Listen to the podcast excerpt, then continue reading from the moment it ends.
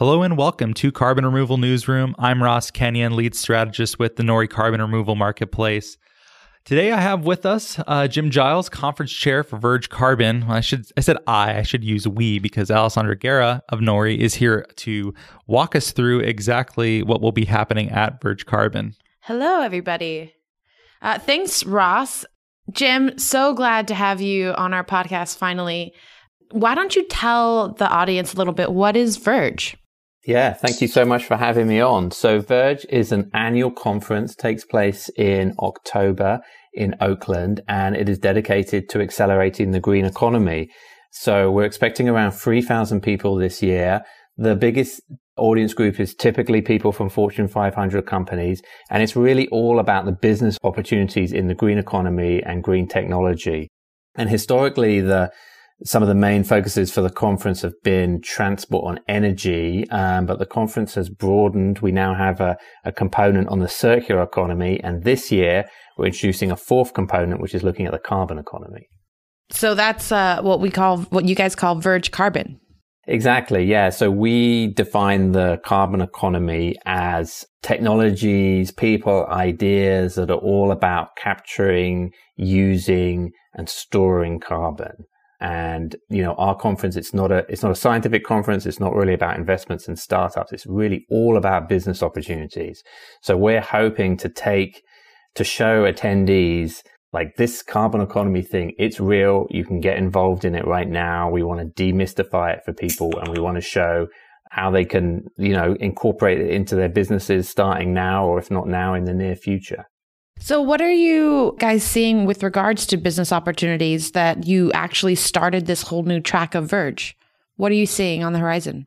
Yeah, well, obviously, you know, compared to the other parts of Verge, transport and energy and the circular economy, obviously this bit is, is definitely more nascent.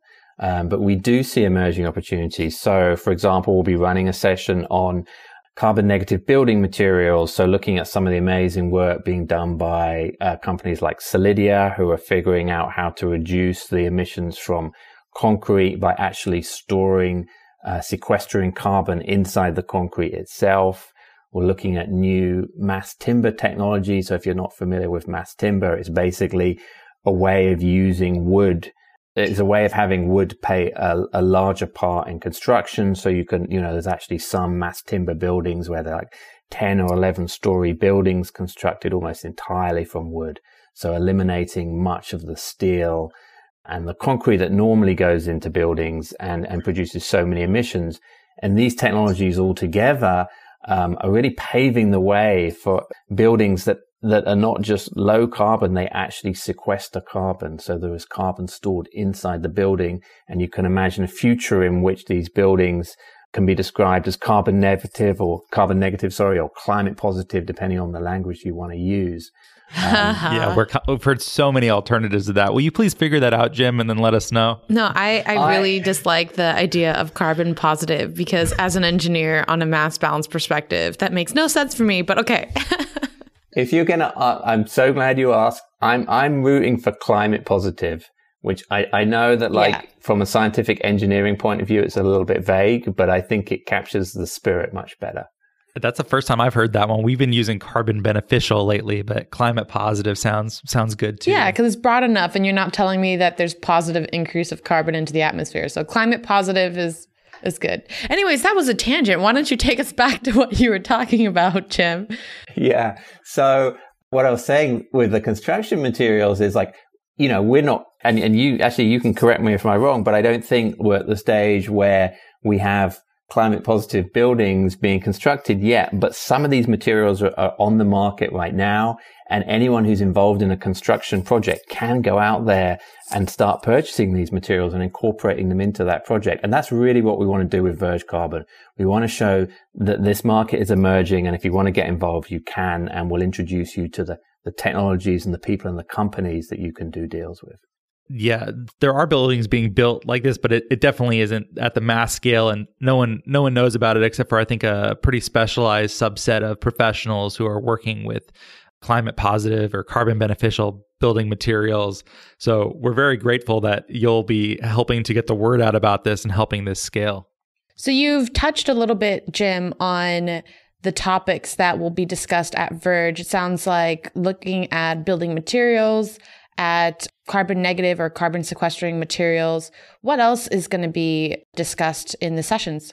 Yeah, so we'll definitely be having at least one session on regenerative agriculture. So for people who are not familiar with that, it's a new suite of farming practices that among other things, um, help to draw down carbon and store it in, in soils. And the, the big hope for regenerative agriculture is it can move the farming sector from being a source of carbon to being a sink and Im- improve soil fertility and returns to farmers in the process.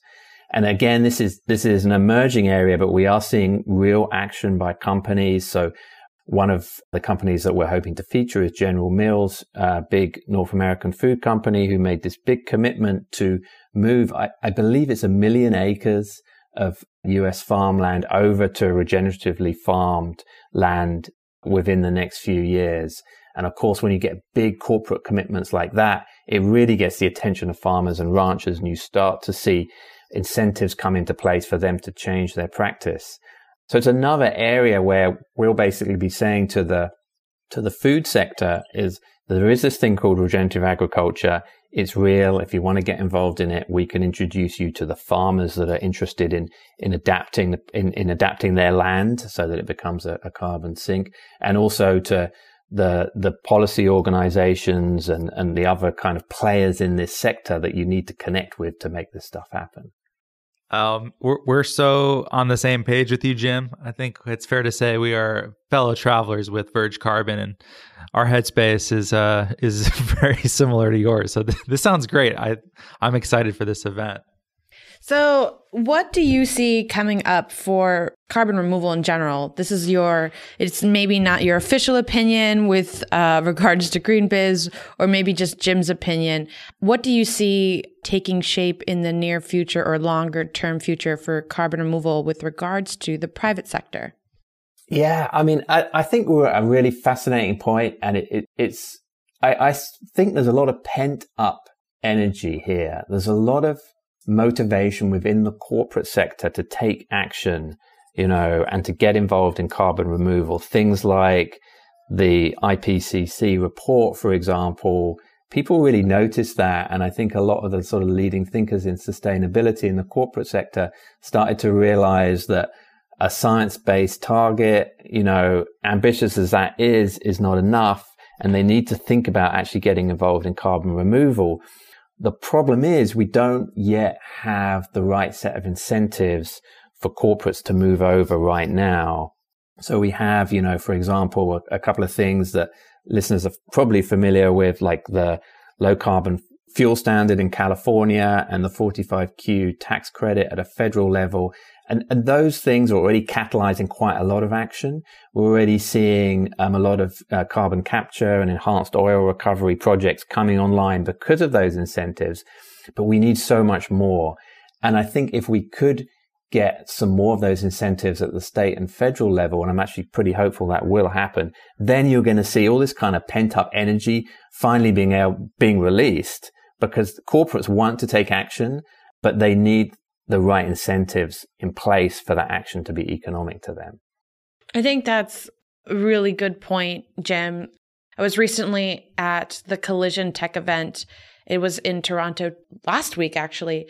And I was able to ask Christiana Figueres what her opinion was on getting the private sector and solution providers like startups who are acting as quickly and agilely as possible to meet the demands set by policymakers. And she kind of described something that you've almost alluded to here, which is it's a spiral that builds up where, you know, the private sector was asking for more certainty with regards to climate action and what was going to be required of them from policymakers. Policymakers came on an international level, had the Paris Agreement. Startups are now filling in the gaps, like how do we meet these goals? And it just continues to go round and round. So we'll see continued connectivity between the private, the public, and the entrepreneurial sector to meet the demands. Yeah, I hope so. I mean, so while you were at Collision, I was at an, an event I'm sure you heard of, which is called Connect, which is a carbon capture event, um, much more of an industry focused event. And I was really encouraged just with these two incentives in place, the, the low carbon stand, fuel standard and 45Q. I was really encouraged to see how many new projects are coming online. And the big one that people probably saw announced was this tie up between Occidental and carbon engineering to um, capture and, and use for enhanced oil recovery. Uh, I believe it's half a million tons of, of carbon dioxide annually, which will be a big, big project. And, and so these things are coming online despite the fact that there really isn't the right set of incentives in place. I think if we did have the right set of incentives in place, there would be an explosion of activity. Absolutely. Well, I guess we'll wrap it up. Uh, wrap it up for us, Ross. I just want to say I have been to some of the Green Biz uh, events. Oh, I'll actually be speaking at Verge Carbon. Oh yeah, don't don't think you were gonna get off the hook. I was gonna okay. brag about you being there. Um, so, anyways, I highly recommend them. Yeah, if you if you like Nori, if you like this podcast or our other podcast, Reversing Climate Change, we'll have uh, veterans from from both shows that will be there. A bunch of Carbon 180 uh, friends of ours who have uh, quite a lot to say in an important fashion on carbon removal. The rates go up on June 7th. We have a discount code too if you would like to attend. Uh, it's V19 Nori.